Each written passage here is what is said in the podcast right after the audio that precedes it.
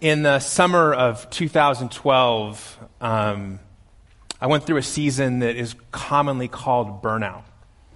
And uh, if you've ever been there before or know what that's like, it's often the result of a prolonged period of living as if you're not a human, but a robot.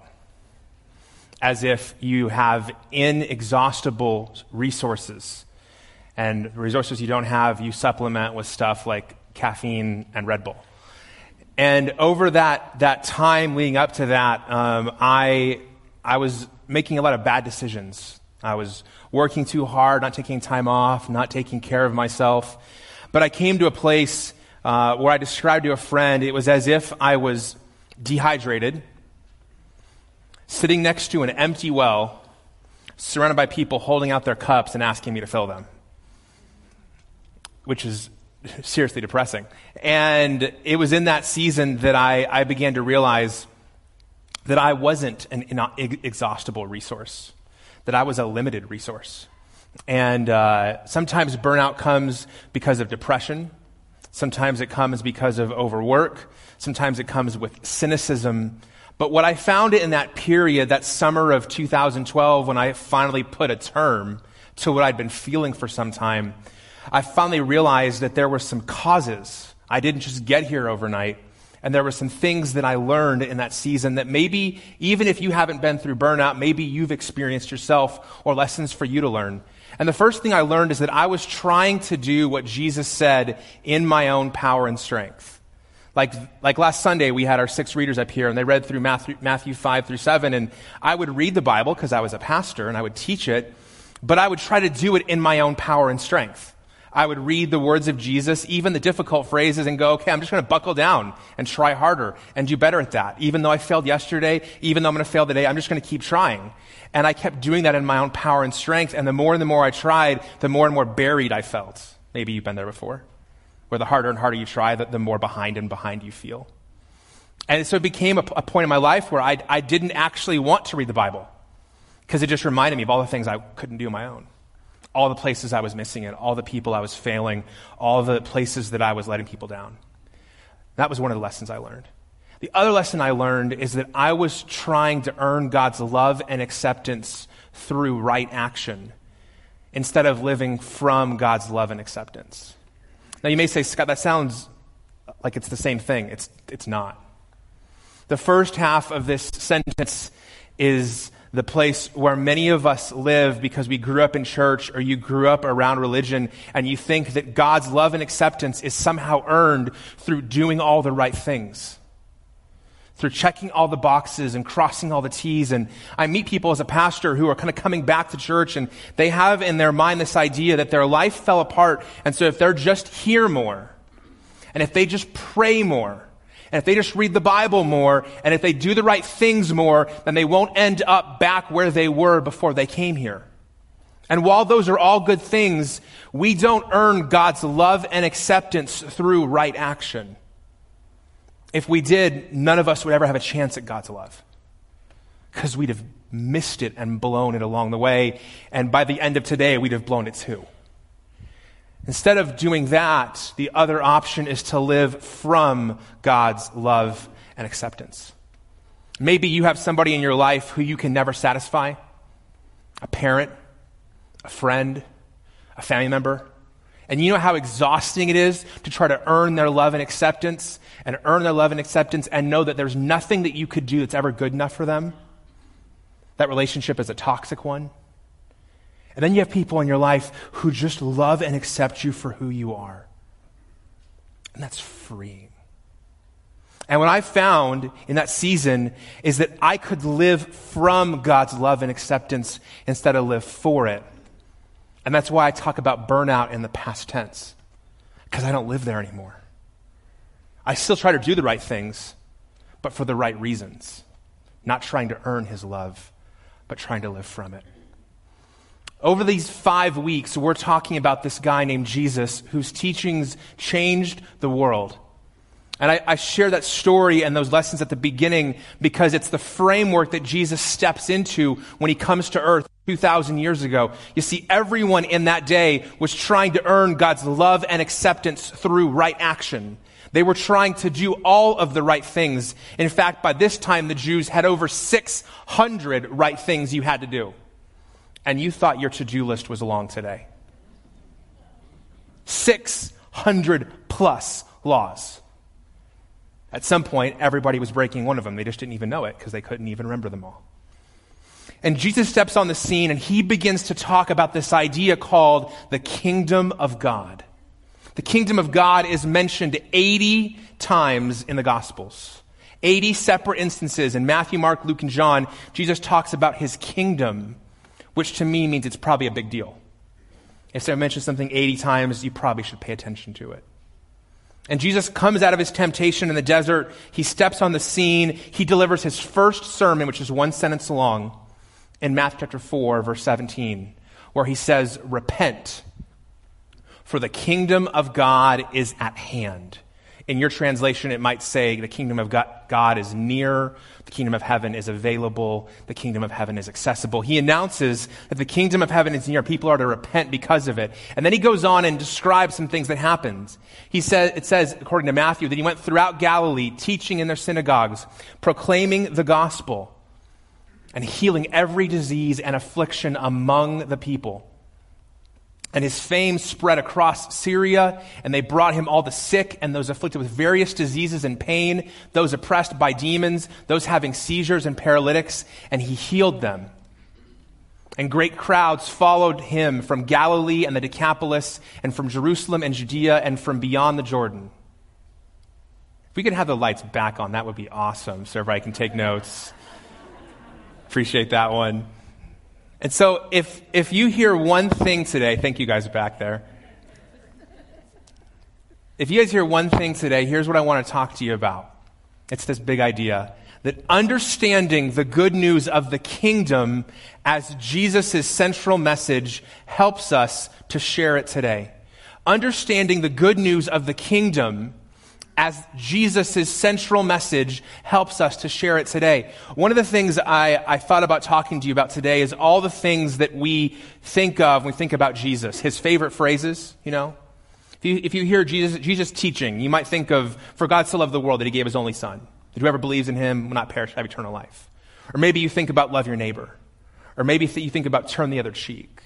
Or maybe you think about don't judge lest you be judged. Or, or maybe you think about don't worry about tomorrow. Tomorrow will worry about itself. Or, or maybe you think about this idea that greater love has no one than this than a man laying down his life for his friends. All of these amazing, well-known phrases of Jesus. And while those are some of the most famous things he says, the central thing Jesus talks about is his kingdom. He says all those things one time. He talks about his kingdom 80 different times. And I was graduating from seminary or from college in 2006 and beginning seminary when somebody gave me a copy of this book called The Divine Conspiracy by Dallas Willard. And I spent six months in this book, which is weird because at the end of college and before seminary, it was the only book I actually wanted to read. I was exhausted from reading. But Dallas Willard helped me to see that the central message of Jesus was the kingdom of God. And you might say, Scott, what is the kingdom of God? What is this kingdom? Well, I'll try to give you a short definition of the kingdom of God. The kingdom of God is the reign and the rule of God. The kingdom of God is the reign and the rule of God. And so when Jesus talks about the kingdom of heaven or the kingdom of God, he's talking about God reigning and God ruling. You might say, Scott, where is the kingdom of God? Well, it's everywhere that God is reigning and ruling. In the, in the sense that many people had in that day of a kingdom with a king and everywhere that that kingdom was king over, that's the kingdom of God. Everywhere where God is king is the kingdom of God. And Jesus began his ministry not by telling people to love one another, not by telling them to turn the other cheek, not by telling them how to observe the Sabbath or treat their husband or their children. He begins his earthly ministry by saying, Repent, my kingdom is near.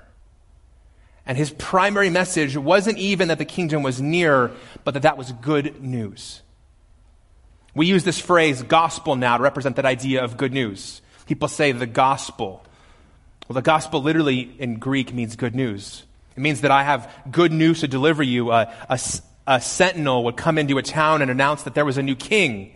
And that'd be the good news, the gospel. Hey, there's a new king, there's a new Caesar, or there was a battle that had been won, Or hey, you're going to have to pay less taxes this year. Or hey, there's food coming. Or hey, there's this good news. And the, the kingdom of God was good news for three reasons. I read from the ESV earlier. You might have the New Living or the NIV. And in different translations, words are used to describe this kingdom. It's near, it's accessible, and it's available. Jesus was saying, My reign and rule in your life is near and accessible and available. You can enter into life with me. And you go, Scott, why is that significant?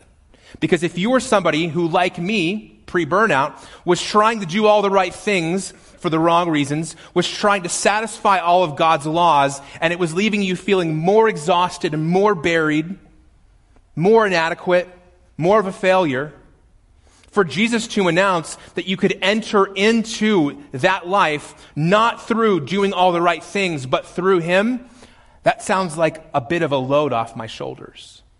That sounds like a little bit of a, a weight off of my back. Dallas Willard describes Jesus' message this way.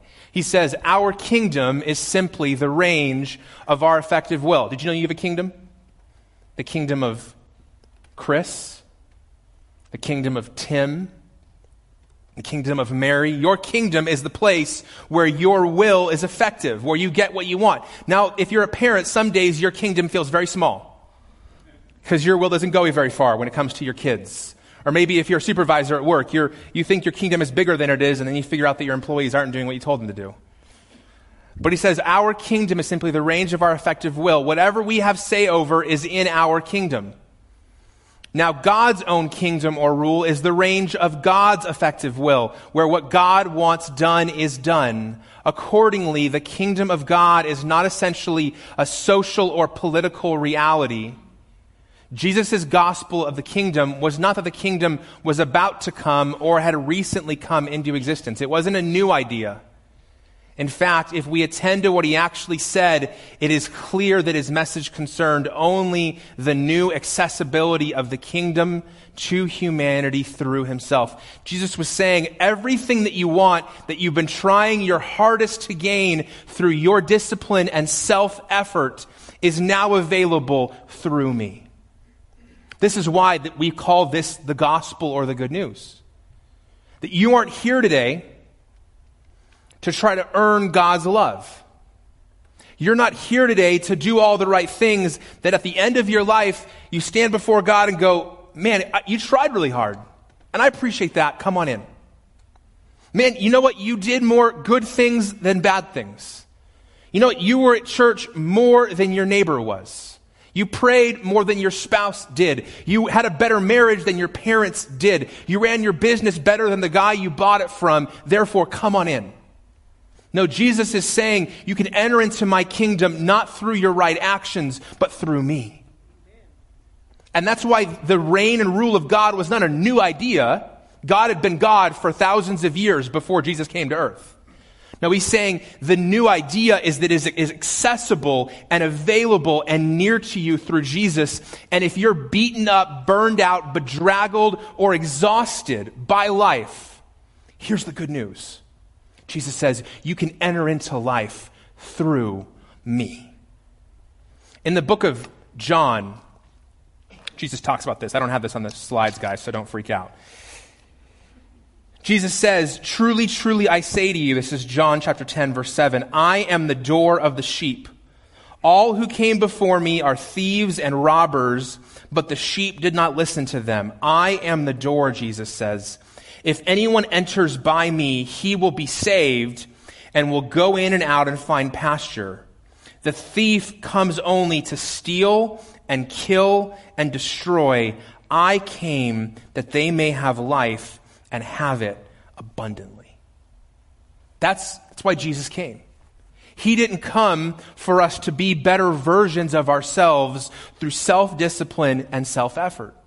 No, he came that we might find abundant life through him and that this was the good news he was sharing that that life in the kingdom was available through all humanity now through him. Not by good deeds, not by following all the laws, but by having a relationship with Jesus. And that's why we, according to Jamie, drown people on Sunday mornings. because people have discovered that life through Jesus. And we're here to celebrate with them. Now, this central message of the kingdom has been mistaken over the years and misinterpreted. And there's four ways that we've misinterpreted. I call these the major errors of the church concerning the kingdom. And the first one is that we've reduced the kingdom to just the church. We've reduced the reign and rule of God in the world to just the church. And so a lot of times churches don't talk much about the kingdom because all they really care about is their own kingdom. Our tendency as a church could even be to just care about the things that only we're doing, care about what's only happening here in our little world. And it's a, a news flash for some of us, but God's kingdom is bigger than Cornerstone. God's kingdom is actually bigger than Prescott, and God's kingdom is actually bigger than America. And part of the jagged pill for Americans to swallow today is that we are right on the cusp of a shift in global Christianity. By 2050, the average Christian in the world will not be white and live in America. She will be black or brown and she will live below the equator. In 1900, there were 10 million Christians in Africa. And when that whole Y2K thing hit, one of the things we missed is that Africa entered the 21st century not with 10 million Christians, but with 300 million Christians. In the 1950s, when communism took over China, everyone wrung their hands what's going to happen in China? And then when Christians got access to China again in the 1990s, we learned God had had it taken care of. And instead of there being no Christians, there were tens of millions and over 100 million Christians. God's kingdom is at work, but it's in places that often surprise us. And his kingdom is much bigger than our church. His kingdom is much bigger than the church, but don't be mistaken. God promises that He is going to advance His kingdom, and His primary instrument is the church. The second error we make with the, with the kingdom is that we spiritualize the kingdom as if it's completely realized now. Many people talk about the kingdom of God, and they just make it the, the way that God works in our lives individually in our hearts and souls. And so some churches and some people get so consumed with individual people coming to know Jesus that they forget all of the other things the kingdom involves. We just read the words of Jesus in Matthew 4. And if you remember what just happened, Jesus said, Repent for the kingdom of heaven is near. And then what did he do? He healed people. He cured them. He cleansed them. And he met their needs. And sometimes we over spiritualize God's work to only be concerned with the saving of people's individual lives, when in fact God's kingdom is concerned with the real, tangible things that are happening in the world. And that's why we can't over spiritualize things. There's a phrase, he's so heavenly minded, he's of no earthly good. And God's kingdom is a spiritual kingdom, but it's a practical and a real one. And that's why whenever you read Jesus in the Gospels talking about his kingdom, immediately then you see him healing people, feeding people, meeting their tangible needs. As a church, we can't get so consumed with getting people to heaven that we forget about their condition here today. The third error the church has made is that we postpone the kingdom to only being realized in eternity. This is why some of you grew up in a church that read Matthew 5 through 7, our passage for last week, and said, yeah, that, that doesn't work here on earth. That only describes life in eternity. You can't turn the other cheek today. You can't go the second mile. You can't pray for your enemies. You'll be a doormat. People will walk all over you. No, Jesus didn't give us these words for eternity. He gave them for us now. And so we can't postpone his kingdom to eternity. In that book I mentioned earlier, Dallas Willard said, The kingdom of God is only found where God reigns. God's reign begins hidden, buried within, and seen in secret. It operates from the inside out or not at all. And sometimes the reason why we don't talk much about the kingdom is that it's too small for us and too insignificant for us. But in the book of Matthew, chapter 13, Jesus said, My kingdom is like a mustard seed. If you've ever seen a mustard seed, it's good because you could have missed it. It's so small. If you've ever seen a mustard tree, you know there's an inverse relationship between the size of the, size of the seed and the size of the tree. Don't mistake what God's doing in your life and in your world because it seems small and indivisible to you. It may seem small and invisible now, but one day it'll be far from that. Number four, we tame the kingdom by removing the complexity and the mystery. You see, the way that God works is not the way that I work. It isn't the way that you would work. And one of our challenges is we don't comprehend the ways of God. And so what we do is we tame God's ways down into the size that we can understand and comprehend.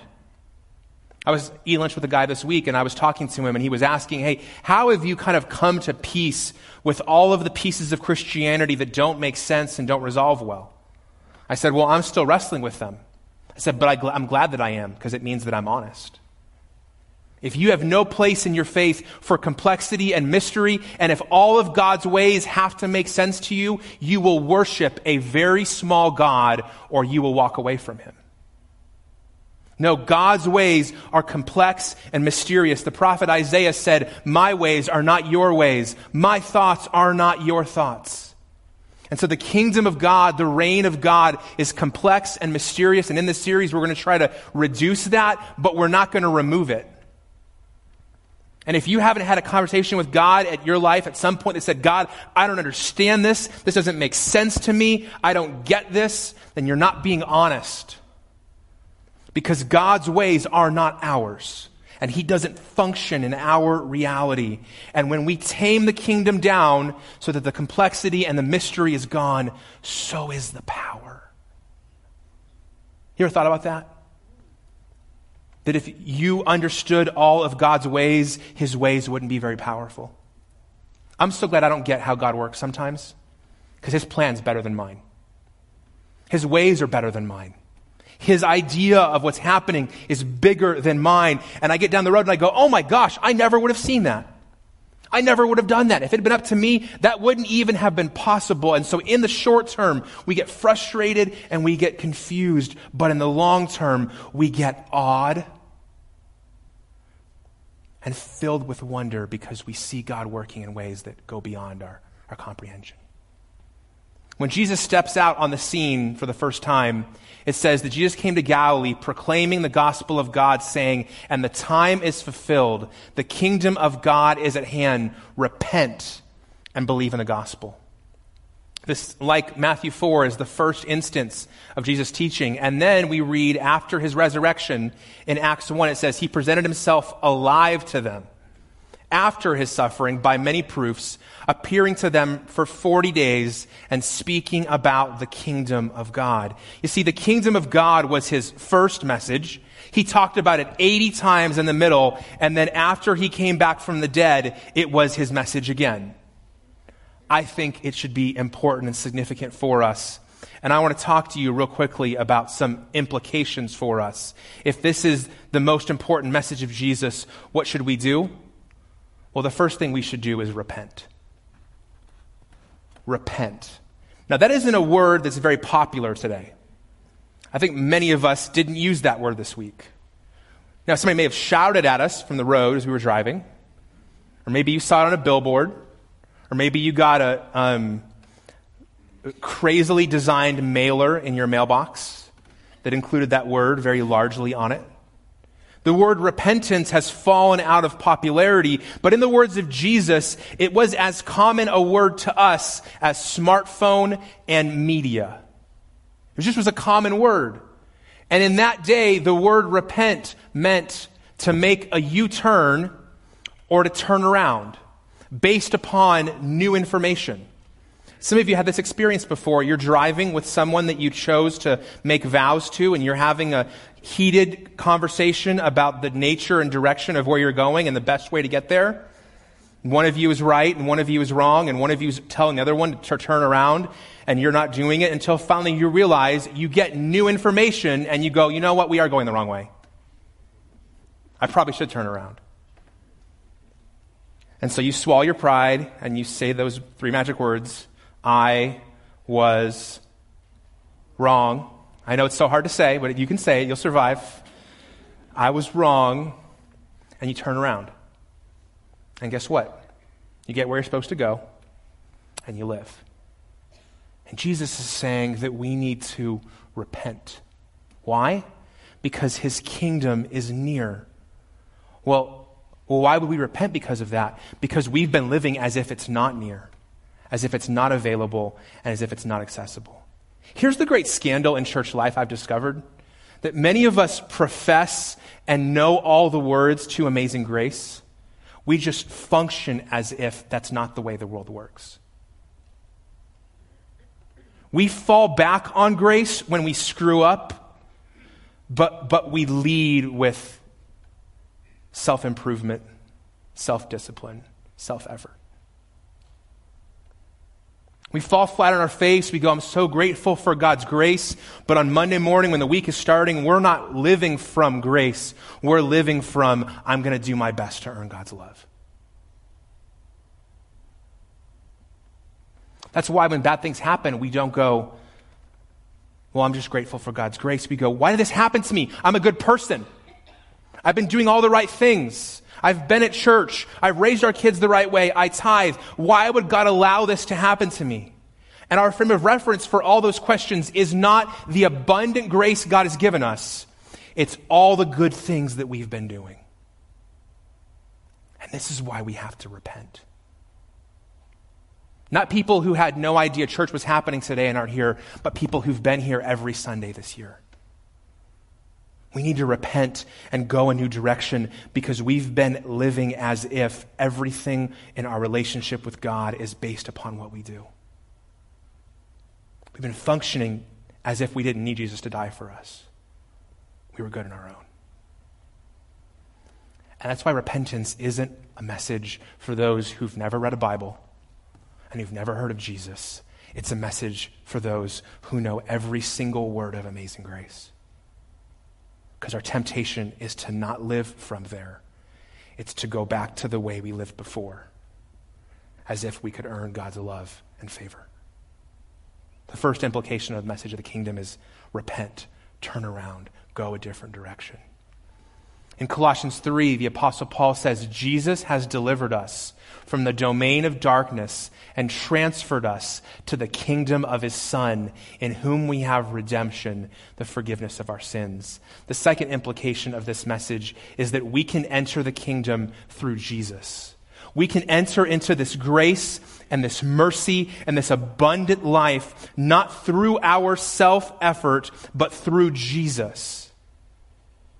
He's making it available to us and he's saying this is good news. You can find everything you've looking for, been looking for, not through yourself, but through me.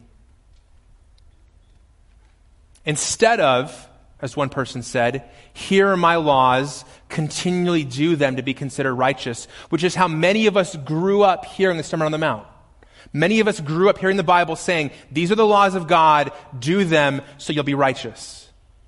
That's the message Jesus is not saying here. Instead of saying that, what he's saying is, here is my son, the law fulfilled. Love him, obey him, and be transformed.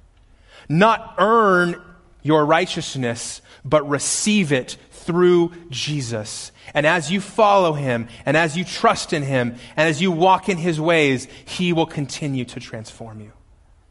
That's why, as we read last week in Matthew 5 through 7, Jesus doesn't make things easier, he makes them harder. You notice that? In Matthew chapter 5, it says, You have heard that it said, You should not murder. But I say to you, anyone who's angry with his brother is liable to judgment. You've heard it said, You should not commit adultery. But I say to you, anyone who looks at a woman with lustful intent has already committed adultery with her in his heart. So today I'm surrounded by a bunch of adulterers and murderers. And you've been listening to one preach to you for 30 minutes. What Jesus does is that he raises the standard and he deepens the grace. He raises the standard of, of what righteous living looks like, and then he gives more grace because he knows how far short we will fall. And he says, not do all these things so you'll be considered righteous because the standard for righteousness just got higher. No, he said, I'm making my son available to you. He's already fulfilled and done all those things. Now, as you love him and trust him and obey him and follow him, you'll gain the strength and gain the ability to be transformed and do those things.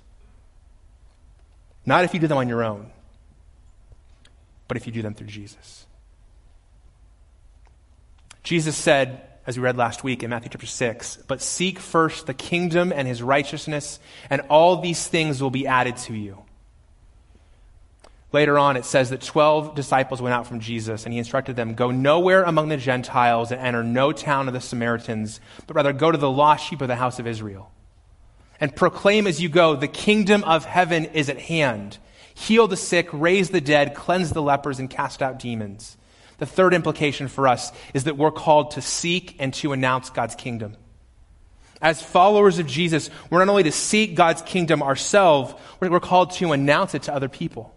We're called to let them know that this kingdom, this abundant life under the reign and rule of God is available to them too. And to do so, we don't just do so with our words, we do so with our actions.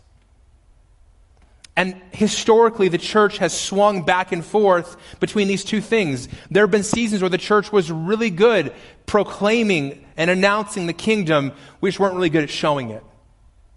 And there were times which the church was really good at, at showing and giving visible actions that the kingdom was here. We just didn't really talk about it as much. We just did the whole so, social justice thing to the exclusion of the sharing the gospel and baptizing people. And, and we're called to do both.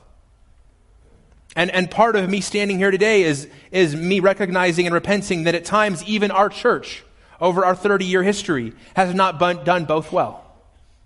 At times in my life, I've not done both of these well. But this is what it means to seek and announce the kingdom. That with our words, we announce that God's kingdom is available to people. They can enter into it. And we give practical, visible, tangible applications of it to people. Because it's not enough to tell a hungry person that Jesus loves them. You got to feed them too. And it's not enough to feed them physically if you're not going to meet their spiritual needs. Jesus says, No, seek my kingdom. Go and share my gospel and heal the sick and feed the poor. So before we close the day, I've got a couple next steps for you. The first one is not on your notes, and I'm just going to tell you this that, that this message is really part one of a part two message. I wrote this sermon, and it was 70 minutes long, and so I decided to break it up into two for your good and for my good.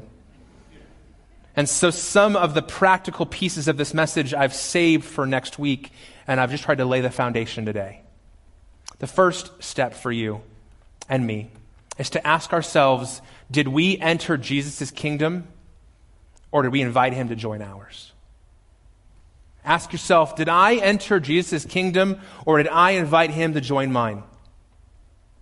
Another way to ask this question would be who's on the throne of your kingdom? Is it you or is it Jesus? And this is the hard part for us because we're Americans. 250 years ago, we dumped our tea into the Boston Harbor. We thumbed our nose at King George and we said, there will never be another king over us again. Which is great politically. It's just terrible biblically. Because guess what? You are a servant of the king. And you're not the king anymore. When you step in that water and get baptized, you're saying, I am laying down the rights to my kingdom and I'm stepping into somebody else's. Number two, determine what you need to repent of and turn around. If you can't remember the last time you repented, you're overdue. If you can't remember the last time that you got new information or new awareness and new perspective and recognized you were going the wrong direction and you humbled yourself and you turned around and went a different direction, you're overdue because you're just not that good. I'm not either. So we all have places we need to repent and turn around.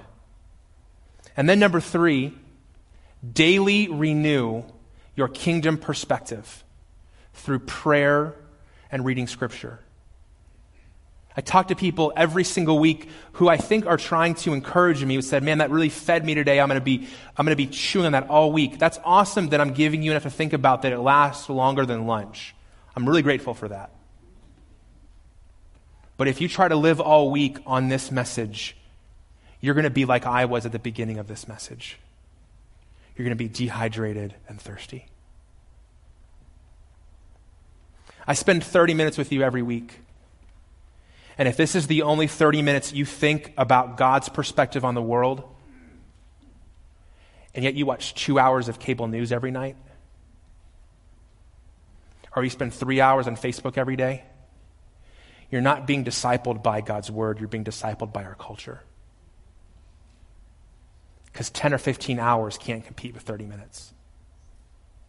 And if you're going to live in this world which says earn, gain, achieve love and acceptance and affirmation through what you do, then on a daily basis, you're going to have to renew your perspective, which says, I'm not here to earn God's love and approval. I already have it in Jesus. I'm entering into that in Jesus, and so I'm going to live from God's love and approval and acceptance, not for it. And so that's going to take prayer. That's going to take reading scripture. That's going to take the biggest and strongest and hardest battle you've ever been in in your life. I think the great challenge of our world today is that people are being discipled and shaped not by God's word, but by cable news and social media. And it sobers me as a pastor because I realize the little time we have together this week and the vast majority of you who won't read your Bible between now and then. And we wonder why we're losing. Daily renew. Next week, I'm going to share with you two things. This is kind of a pitch to come back. Next week, I'm going to share with you about the upside down perspective of Jesus. Jesus, who says the first will be last and the last will be first turn the other cheek, go the second mile. We'll talk about how we understand the world from his perspective. And then, two, how do we live with hope today? Because the kingdom of God is three things it's presently here, and it's not yet here. It's internal in human hearts, and it's external in this world. It's invisible in places you can't see, and it's visible in places you can. And if you go, how does that work? Come back next week. Let's pray.